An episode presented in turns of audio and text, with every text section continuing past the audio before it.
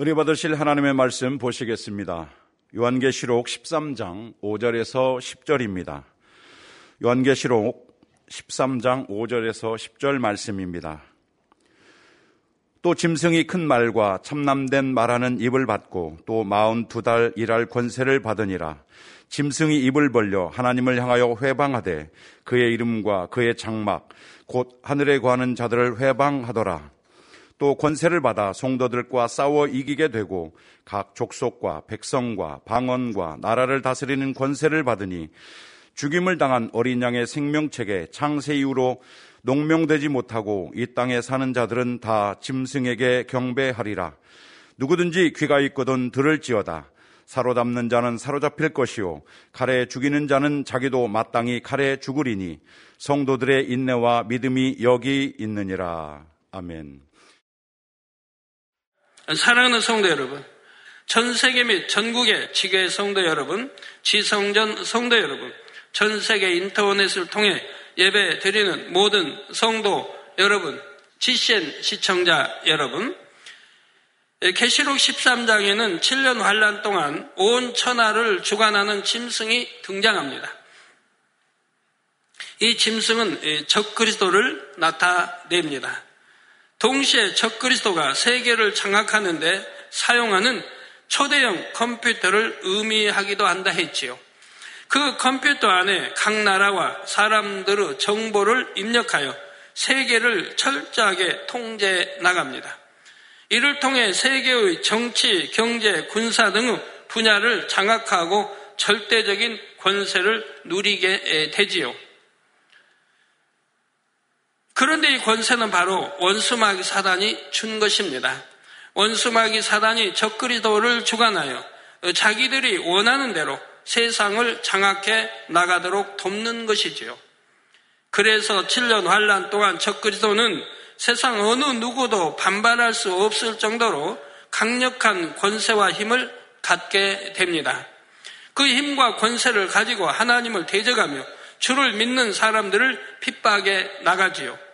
이에 대해 본문 5절에서 6절에 보면 또 짐승이 큰 말과 참남된 말하는 입을 받고 또 마흔 두 달 일할 권세를 받으니라. 짐승이 입을 벌려 하나님을 향하여 해방하되 그의 이름과 그의 장막 곧 하늘에 거하는 자들을 해방하더라 했습니다. 7년 환란 중에 마흔 두달곧 후 3년 반 동안에는 적 그리도의 활동이 본격화 됩니다. 7년 환란의 전반기 3년 반, 그 후반기 3년 반 나누어지는데 여기서는 후 3년 반 동안에 적 그리도의 활동이 본격화되는 것이 지금 나오고 있는 것입니다. 물론 이미 7년 환란이 시작될 때부터 적 그리도는 점점 더 힘을 얻어가지요. 그러다가 후 3년 반에 들어서면 세계를 장악해 나가는 속도가 급속해집니다. 힘과 권세가 심히 커져서 본격적으로 세계를 장악해 가는 것입니다. 물론 이렇게 권세를 얻는 것도 하나님의 주관하에 허락된 일입니다. 그렇다고 하나님께서 그들에게 권세를 주셔서 일부러 그것을 가지고 악을 바라도록 만드신다는 말이 아닙니다. 원수마귀 사단은 인간 경작의 섭리 가운데 자신들에게 허락된 권세 안에서 자기들의 역할을 해 나가는 것 뿐이지요. 그러나 그것도 하나님께서 공의에 따라 허락하신 범위 안에서만 가능합니다. 그래서 하나님의 주관하에 있다 말하는 것이지요. 어, 본문의 권세를 잡은 이 짐승은 큰 말과 참남된 말하는 입을 받았다 했습니다.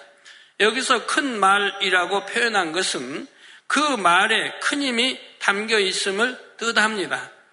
그 말에 따라 세계가 움직여지는 것이지요. 이들은 경제와 정치, 군사를 비롯하여 교통, 통신 등 거의 모든 분야에서 전 세계를 하나로 묶어 통제하게 됩니다. 그래서 적그리스도의 세력이 어떤 지시를 내리면 즉시로 온 세계가 일사불란하게 움직이지요. 오늘날을 봐도 어떤 강대국 하나가 명분을 내세워 전쟁을 일으킬 때 주변의 나라들에게 영향력을 행사하여 자신들의 행동에 동참하게 만듭니다. 그러면 약소 국가들은 자신들과 직접적으로 상관없는 전쟁임에도 불구하고 결국은 그 요청에 따라 군대를 파병하기도 하지요. 강대국과의 이해관계가 있기 때문입니다. 동참하지 않았을 때 돌아오게 될 불이익을 피하기 위해서라도 참여하는 것입니다.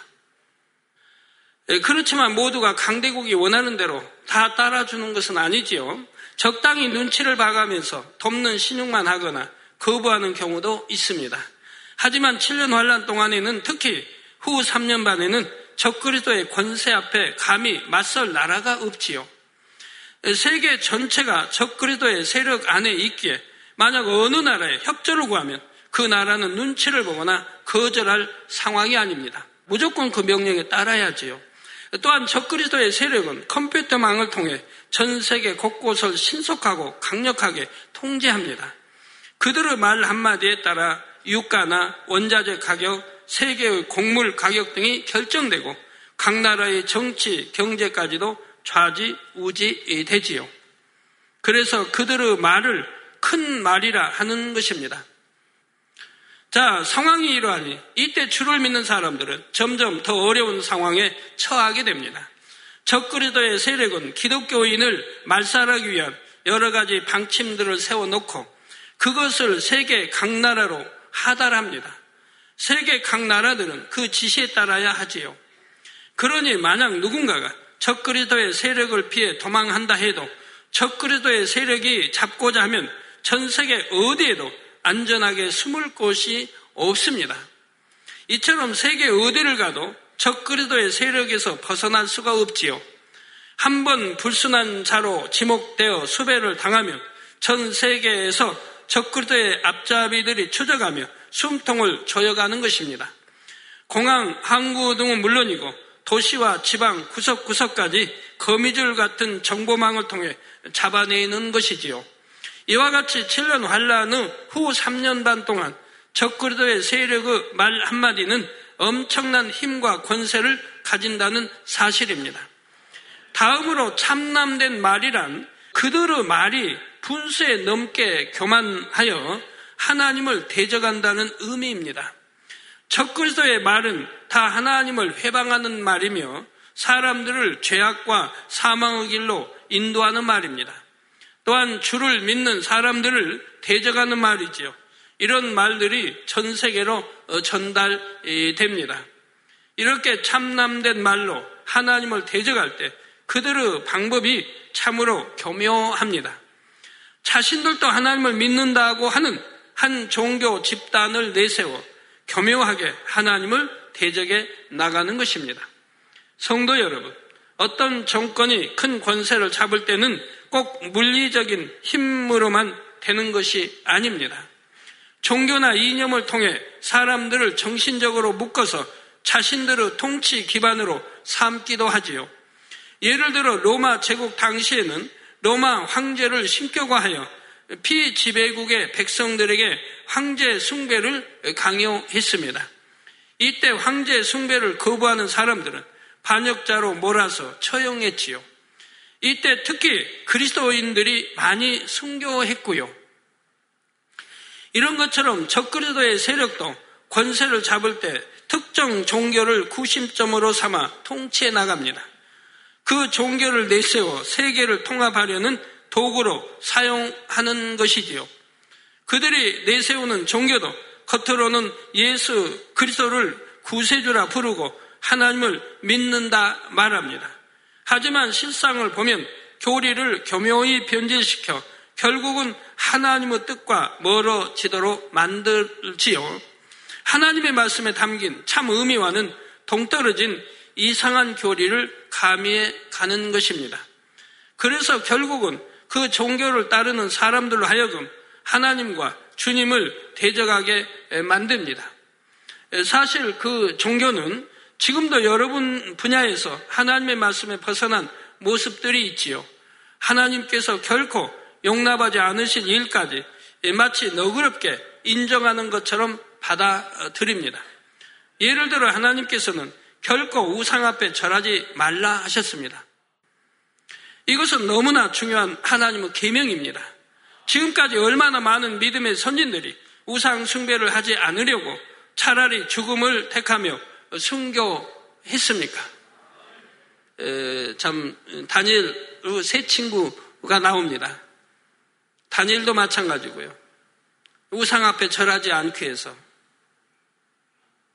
다니엘 세 친구는 에, 담대히 풀무불에 던짐을 받는 그런 신앙을 가졌던 것이지요. 하나님이 구해주신다. 그러나 설령 구해주지 않으신다 할지라도 우리는 우상 앞에 절하지 않는다. 왕의 명령에 우상의 절하라 명령에 따르지 않는다. 라고 담대한 신앙 고백을 하지 않습니까? 이것이 참 신앙인인 것입니다. 참 믿음이란 이렇게 타협하지 않는 거예요. 변질되는 것도 아니고 두 마음 품지도 않는 것이고 미혹을 받는 것도 아니고 미혹 당하지도 않는 것이고요. 이것이 참 마음이요. 참 믿음이지요. 그래서 이브리스 10장 있는 대로 참마음과 온전한 믿음이 되면 그렇게 되어지는 것입니다. 그래서 얼마나 많은 믿음의 선진들이 우상 숭배를 하지 않으려고 차라리 죽음을 택하며 순교했습니까? 우리나라도 기독교가 들어온 이후로 제사상 앞에 절하지 않기에 핍박받는 사람들이 수없이 많지요. 고린도전서 10장 21절에 말씀한 대로 귀신의 상에 동참해서는 안 되기 때문입니다. 그런데 이 종교는 분명히 하나님을 믿는다 하면서도 제사상 앞에 절하는 것을 정당화시킵니다. 제사를 지내는 것은 우리나라 고유의 문화요. 어른을 섬기는 미풍, 양속이라 말하지요. 그러면서 이런 고유의 문화를 수용하는 것이 너그럽고 포용력 있는 것이라 생각하게 만듭니다.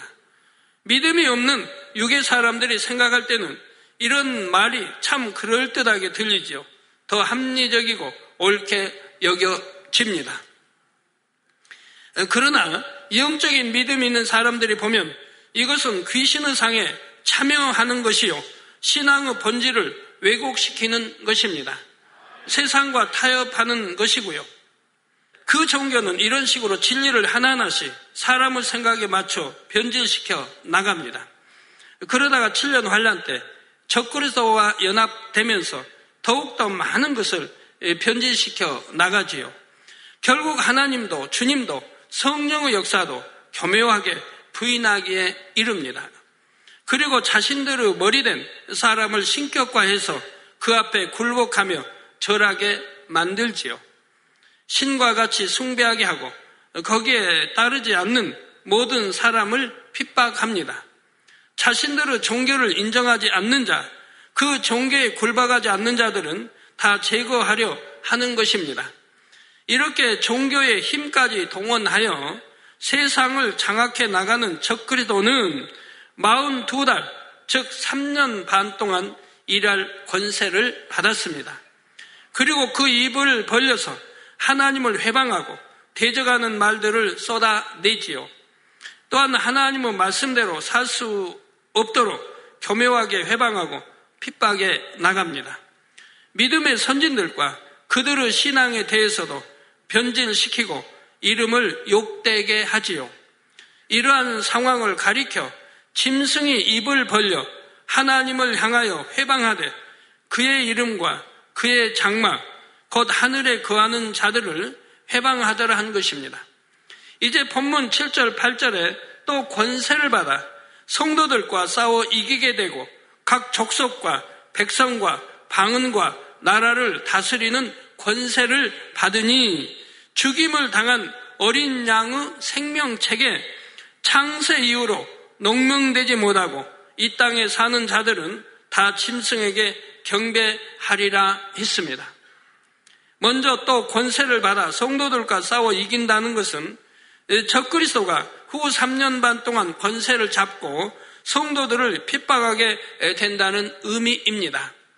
믿는 사람들을 체포하여 고문할 뿐 아니라 죽이는 권세까지 받는 것입니다.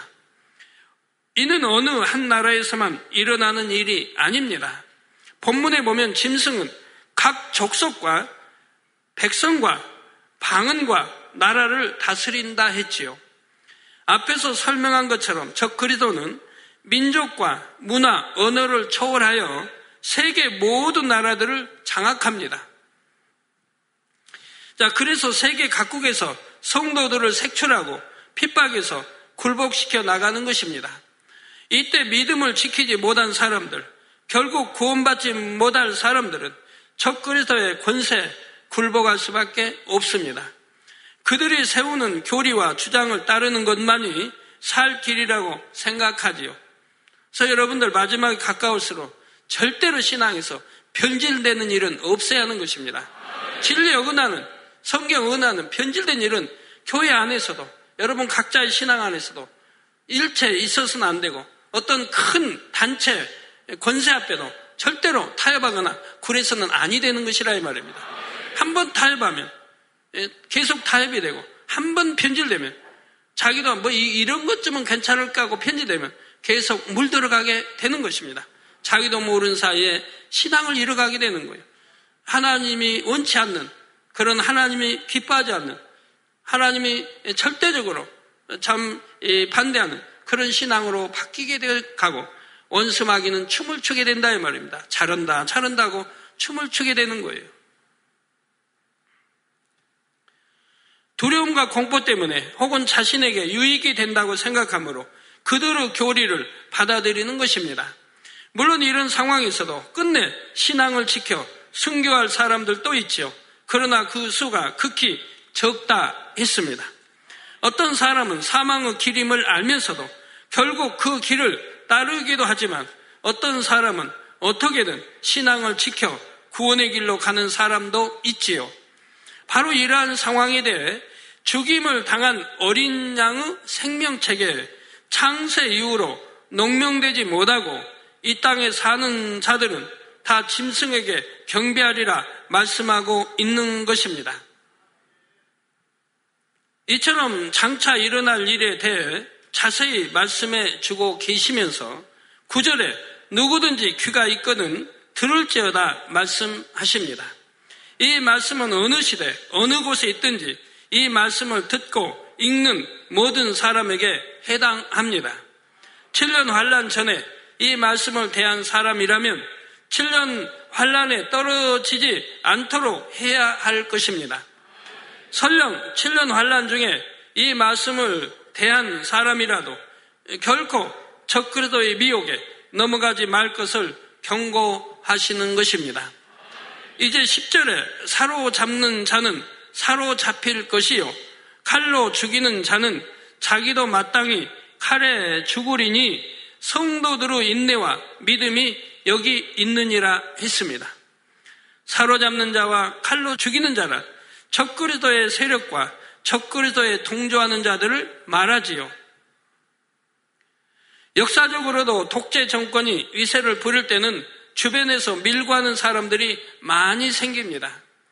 전쟁 당시 적군의 점령을 받는 지역에서도 서로 고발하고 잡아주는 일들이 많았지요. 이럴 때는 이웃이나 친구, 심지어 가족들조차도 믿을 수가 없게 됩니다.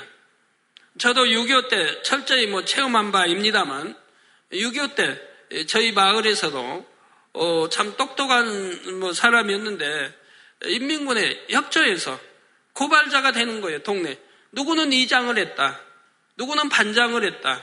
누구는 경찰의 가족이다. 고발하는 거예요. 뭐 경찰 가족 또는 뭐 이장, 반장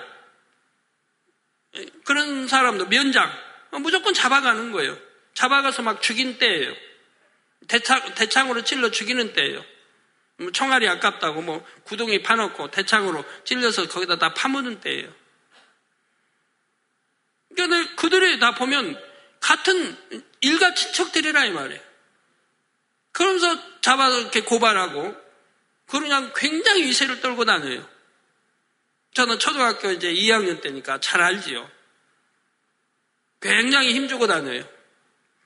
그런데 이제 전쟁이 끝났습니다. 이게 전쟁이 끝나고 이제는 이렇게 되고 나니까 그 사람들은 숨을 곳이 뭐 없지요. 그러니까 이제 길을 못 펴고 동네에서 두려움에 떨며 살지요. 누가 고발해 버리면 자기 잡혀서 고문도 당하고 이제 감옥에도 갈 수 있는 그런 처지가 됐지요. 그도 동네 사람들도 또 선에서 고발은 하지 않고 어, 그렇게 이제 두는 거 보는데 굉장히 이제 풀이 죽어서 기가 꺾여가지고 그냥 바보처럼 그렇게 지냈어요.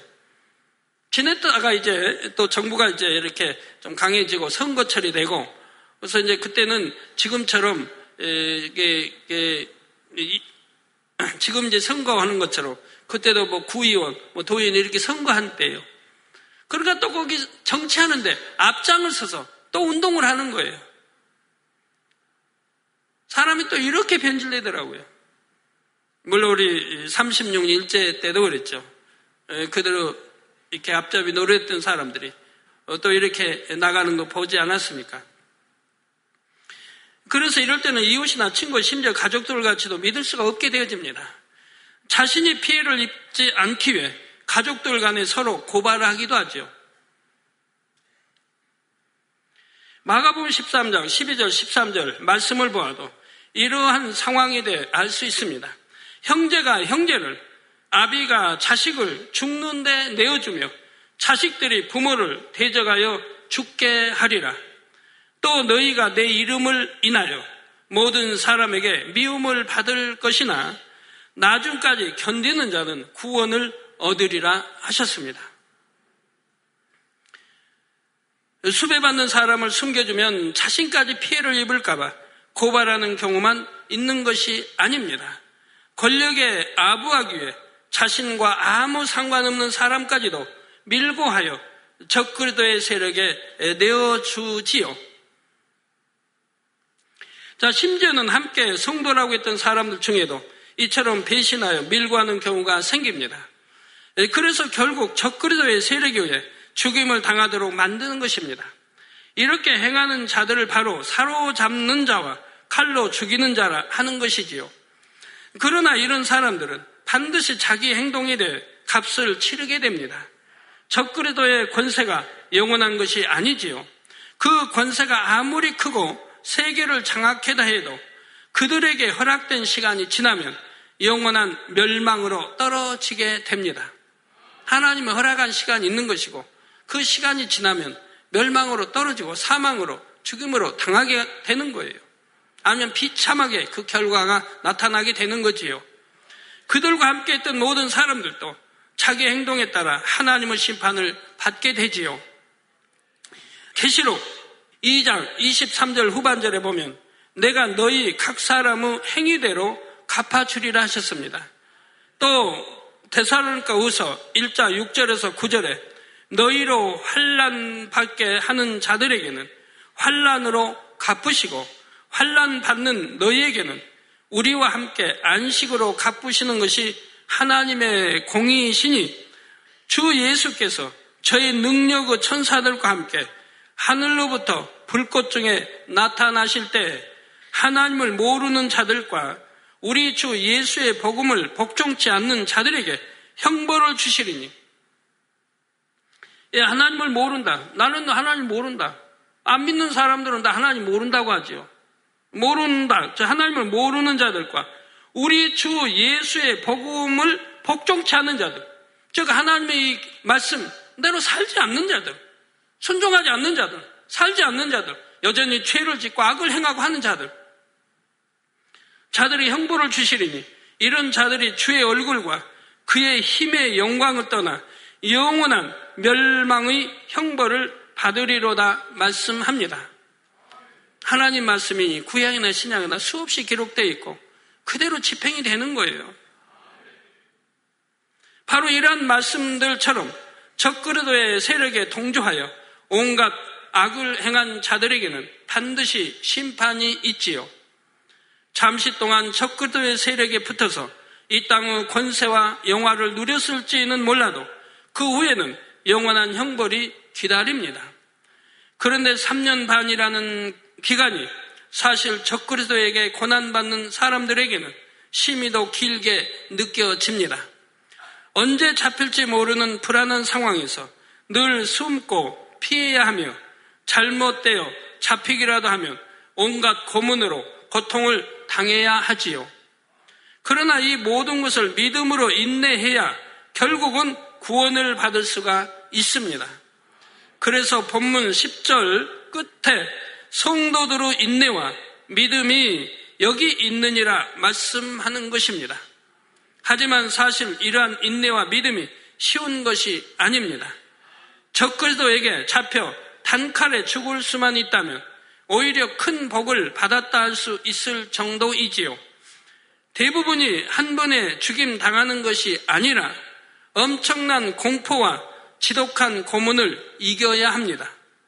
사람으로서는 견디기 어려운 고통과 참혹한 일들을 견뎌낼 때라야 참된 인내와 믿음으로 인정받는 것입니다. 여러분은 이러한 고난 중에 빠지지 않고 어, 성령 시대 구원받은 것에 대해 감사할 수 있기를 바랍니다. 이제 다음 시간에는 666 짐승의표에 대해 살펴보도록 하겠습니다. 어, 결론을 말씀드립니다. 어, 사랑하는 성도 여러분, 대부분의 경우 미워가는 사람들은 자신들의 정체를 교묘히 감춥니다. 예를 들어 미혹하기 위해 다가올 때도 그럴듯한 말로 접근하지요. 미혹하는 사람 중에 이것은 쉽게 돈을 벌 수가 있지만 불법이고 남을 해롭게 하는 악한 일입니다.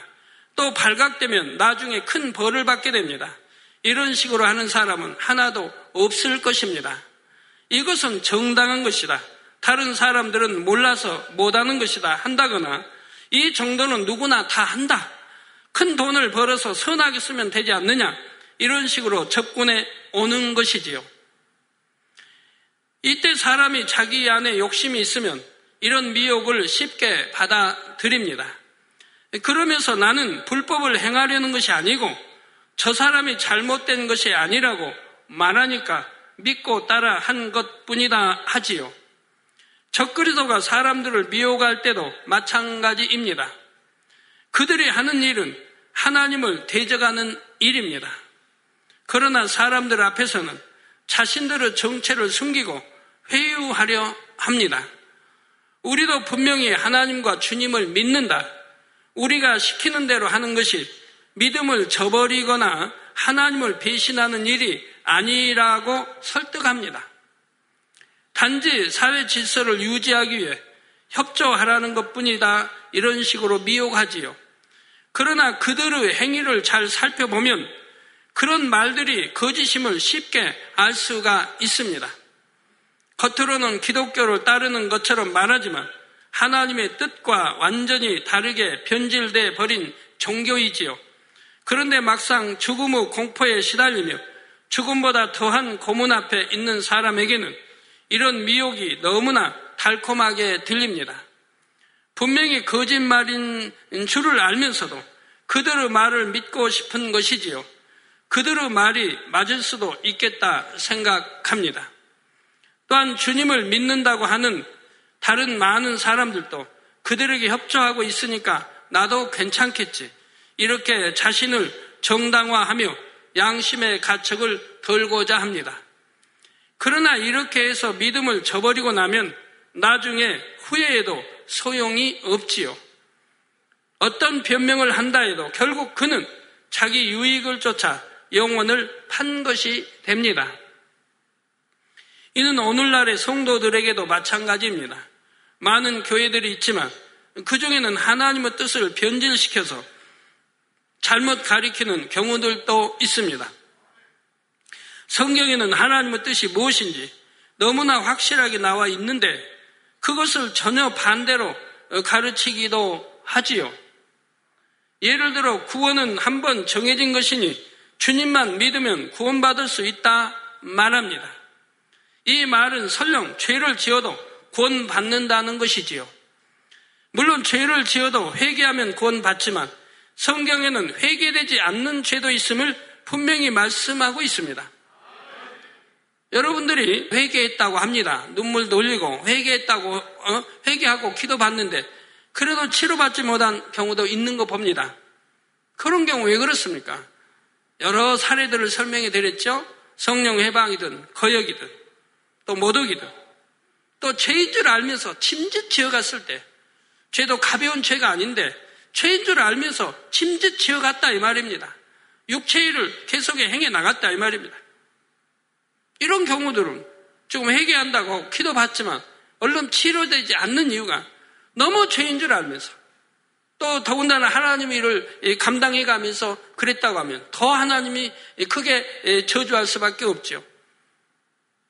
죄인 줄 알면서도 진리를 듣고 죄인 줄 알면서도 침짓 죄를 지어 갔다 이 말입니다. 이불에서의 6장, 10장에 보시면 침짓 죄를 지어 가면 하나님이 회개형을 주시지 않는다 했다 이 말입니다. 회개형을 주지 않는다. 회개하지 못하니까 구원받지를 못하는 것이지요. 그렇지만 꼭 구원받지 못한다는 거 아닙니다. 여러분 정말 통해 잡아가고 이제 여러분이 말씀 안에 살아갈 때는 하나님이 또 극률이 역사하시는 것을 봅니다. 그래서 구원받게 하시는 것도 봐요. 그러니까 내 신앙이 뭔지 지금부터라도 내 신앙생활을 어떻게 하는가가 중요한 것이죠. 정말 철저히 통해 잡아가고 예전에 왜 내가 그랬던 거 다시는 그러지 아니하리라 하고 신앙생활 제대로 해간다고 하면 하나님이 극률이 여기시죠. 예, 그래서 어, 죄를 지어도 회개하면 구원받지만 성경에는 회개되지 않는 죄도 있음을 분명히 말씀하고 있습니다. 그런 죄에 해당되는 사람들은 기도를 받아도 낫질 않은 거예요. 그런 분들이. 그러니 이러한 말씀은 외면한 채 무조건 믿으면 구원받는다고 가르치는 것은 결국 소경이 소경을 인도하는 격이 되고 말지요. 이처럼 사람의 생각에 맞춰 진리를 어그러뜨리며 세상과 타협하게 만드는 경우가 있습니다. 또한 분명히 우상 숭배인데도 그것을 마치 미풍양속을 존중하는 것처럼 속이는 경우도 있지요. 세상 사람과 다름없이 술 취하고 방탕한 것을 즐기면서도 그런 것이 죄인 줄도 모릅니다. 그러면서도 자신들이 정통인 것처럼 가장 권위 있는 교파인 것처럼 말하기도 하죠. 그런다고 하면 성경에 있는 기사 표적과 권능도 행해 보지요. 성경에 있는 말씀들을 입증시켜 보지요. 믿는 자에게는 이런 표적이 따르리니 했으니 따라야 될 거 아니겠습니까? 마가본 16장에 또 있는 대로 제자들이 나가 두루 전파할세. 그 따르는 기사 표적. 이걸로 우리 주님이 함께 역사하신다는 것을 증명했다 이 말입니다. 우리 주님이 함께 하신다고 하면 기사 표적도 따르고 권능도 따라야 할 거 아닙니까? 그런데 오늘날도 의외로 이런 말에 미혹되는 사람들이 많습니다. 이는 자기 안에 그런 미혹을 받아들이고 싶고 타협하고 싶은 마음이 있기 때문이지요. 하나님의 말씀대로 살 능력이 적은 사람은 단에서 성경대로 가르치며 죄를 지적하면 마음에 짐이 되고 힘들어 하지요. 온전한 11조를 해야 한다. 죄를 반드시 지켜야 한다. 이런 기본적인 것조차 무겁게 느껴집니다. 그러다가 누군가로부터 미혹을 받지요. 그렇게 성경 말씀대로 다 지키게 하는 것은 구약 시대에나 하던 일이다. 신약 시대에는 그냥 믿습니다 고백하면 된다. 설령 우리가 죄를 지어도 하나님은 우리의 연약함을 다 이해하신다. 이런 식으로 미혹하는 것입니다. 그냥 신약 시대에는 예, 구약에 예언된 우리 주님이 오신 시대입니다. 우리 주님이 피 흘리셨고 구세주가 되셨습니다. 우리 주님의 외침은 악은 모양이라도 버리라는 것이고 빛 가운데 살고 죄에 일체 짓지 못하게 가리킵니다. 아무리 죄여져 버려도 내 하나님 아버지 말씀대로 살지 못하면 구원받지 못하면 우리 주님 누누이 강조했습니다. 죄는 모양이라도 버리라고 했다 이 말입니다. 제자들도 그렇게 가르쳤고 사도 바울도 그렇게 외쳤다 이 말입니다. 스데반 집사도 그렇게 외치고 외치고 하나님의 사람들 한결같이 죄는 모양이라도 버리라고 가르쳤지 죄를 지어도 된다고는 한 말씀도 없다 이 말입니다. 여러분 성경 제가 옛날부터 숙제를 준 게 있지 않습니까? 죄를 지어도 구원받는다는 말씀이 있으면 저에게 가져오면 제가 상을 듬뿍 주겠다고.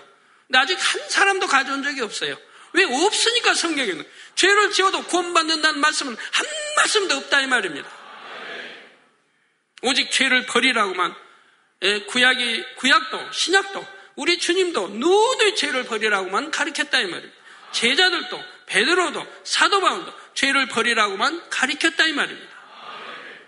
믿는다고 하면 죽은 믿음이 아니라 산 믿음, 제 행하는 믿음, 말씀대로 행하는 믿음, 이것이 산 믿음이요 참 믿음이라 이 말입니다. 자, 그러면 마치 미끼를 무는 물고기처럼 덥석 그 말을 받아들이는 것이죠. 미워가는 말의 말입니다. 결국 하나님의 말씀대로 진리를 가르치는 교회를 떠나버리고 맙니다. 이렇게 말씀대로 살기 힘든 세상에 살고 있다 이 말입니다. 말씀대로 살라고 하니까 그게 짐이 되고 무거워서 떠난다 이 말입니다. 말씀대로 못 살겠으니까 끊을 거 끊어야 하는데 못 끊겠고 말씀대로 못 사니까 보지 말할까 안 봐야 되는데 맨 놈은 미혹받고 보고 싶고 음란한 거나 보고 싶고 마시고 취하고 뭐 세상 오랑 끝이 못하고 그러기 때문에 떠난다 이 말입니다. 잘못된 것을 가르치는 자들과 함께 죄악에 젖어 살다가 결국 사망으로 떨어지는 것입니다. 그래서 휴고되지 못하여 땅에 남겨지고 나면 그제서야 가슴을 치고 후회한들 무슨 소용이 있겠습니까? 고린도후서 11장 14절에서 15절에 이것이 이상한 일이 아니라 사단도 자기를 광명의 천사로 가장하나니 그러므로 사단의 일꾼들도 자기를 의의 일꾼으로 가장하는 것이 또한 큰 일이 아니라 저희의 결국은 그 행위대로 되리라 했습니다. 이런 어둠의 미혹에 넘어가는 어리석은 일이 여러분 중에는 결코 없어야 할 것입니다. 오직 하나님의 말씀으로 분별하십시오. 항상 깨어 하나님의 뜻을 밝게 분별할 수 있는 여러분이 되시기를 부탁드립니다. 신앙생활 제대로 하면 행복한 거예요. 기쁘고요. 왜? 내 마음속에 성령이 기쁨을 주시니까요. 평강을 주시니까요. 은혜를 주시니까요. 소망을 주시니까요. 사랑을 주시니까요. 그리고 날로 날로 변화되어서 기도하니 변화되어서 우리 주님 닮아가기 때문에 행복한 것이라 이 말입니다.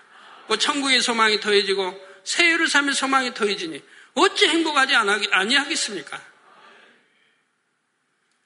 그러니 여러분 여기 듣는 여러분들 그래요. 늘 강조한 대로 사업을 해도 뭘 해도 세상과 타협하지 않고 욕심 부리지 않고 내가 정도를 걷는다고 하면 하나님이 함께 하시고 축복해 주셔서 행복할 것이라 이 말입니다. 근데 어딘가에 정도에서 어긋나게 되면 그게 꼬이게 되고 난중에 힘들게 되고 어려워지는 것을 보게 된다 이 말입니다. 그러니까 늘 근심하고 걱정해야 되고 예, 예, 참 해야 된다 이 말.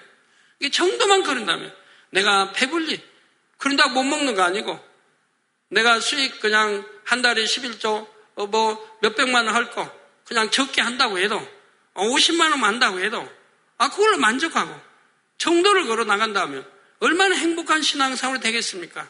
어, 그것이 쌓이면 하나님과 신뢰받아 나중에는 무한히 큰 축복을 받을 수 있는 그런 아들들이 자녀들이 될 터인데 그리 못할 때 정도를 걷지 못할 때 결국은 어려움들이 다가오는 것을 보게 된다 이 말입니다. 그래서 신랑 되신 주님께서 다시 오실 때 모두가 신부단장을 마치고 그 품 안에 안기시기를 우리 주 예수 그리스도의 이름으로 축원합니다. 들으신 말씀을 생각하시면서 기도하시겠습니다. 사랑의 아버지 하나님 감사를 드립니다. 사랑하는 당의자님의 요한계시록 강회 51번째 말씀을 들었습니다. 7년을 하는 동안 적그리스도는 후 3년 동안 전 세계를 아버지 막강한 권력으로 장악하여서 하나님 믿는 자녀들을 핍박하고 유혹하고 때로는 아버지 타협하고 변질되게 만든다 하였습니다. 아버지 우리 사랑하는 만민의 성도님들께서는 온전한 믿음 참마음으로 아버지 하나님 앞에 나와서 더 믿음 안에서 승리하며 마음껏 아버지 앞에 영광 돌려나가는 그런 복된 신앙이 되게 도와 주시옵소서 감사와 영광을 올려드리며 우리 주 예수 그리스도의 이름으로 기도하옵나이다. 아멘. 당장의 환자를 위한 기도를 받겠습니다. 아픈 곳이나 연약한 곳에 손을 얹고 기도 받으시고 아프지 않으신 분들은 가슴에 손을 얹고 마음의 손을 위해 믿음으로 기도 받으시기 바랍니다. 할렐루야 전능하신 사랑의 아버지 하나님 이 시간 기도 받는 모든 성도님들 위해 안수하여 주옵소서 지시엔과 인터넷과 화상을 통해 기도 받는 지교회와 지성전 그리고 전 세계 하나님의 자녀들 위에도 시공간을 초월하여 역사하여 주시기를 원합니다. 믿어지는 믿음을 주시고 부정적인 생각과 의심의 세력을 물리쳐 주옵시며 모든 시험 환란도 물리쳐 주옵소서. 머리부터 발끝까지 오장육부, 뼈, 마디마디, 온몸의 신경, 조직, 세포 등 아픈 곳마다 성령의 불로 태우시고 근본의 빛으로 역사하여 주옵소서.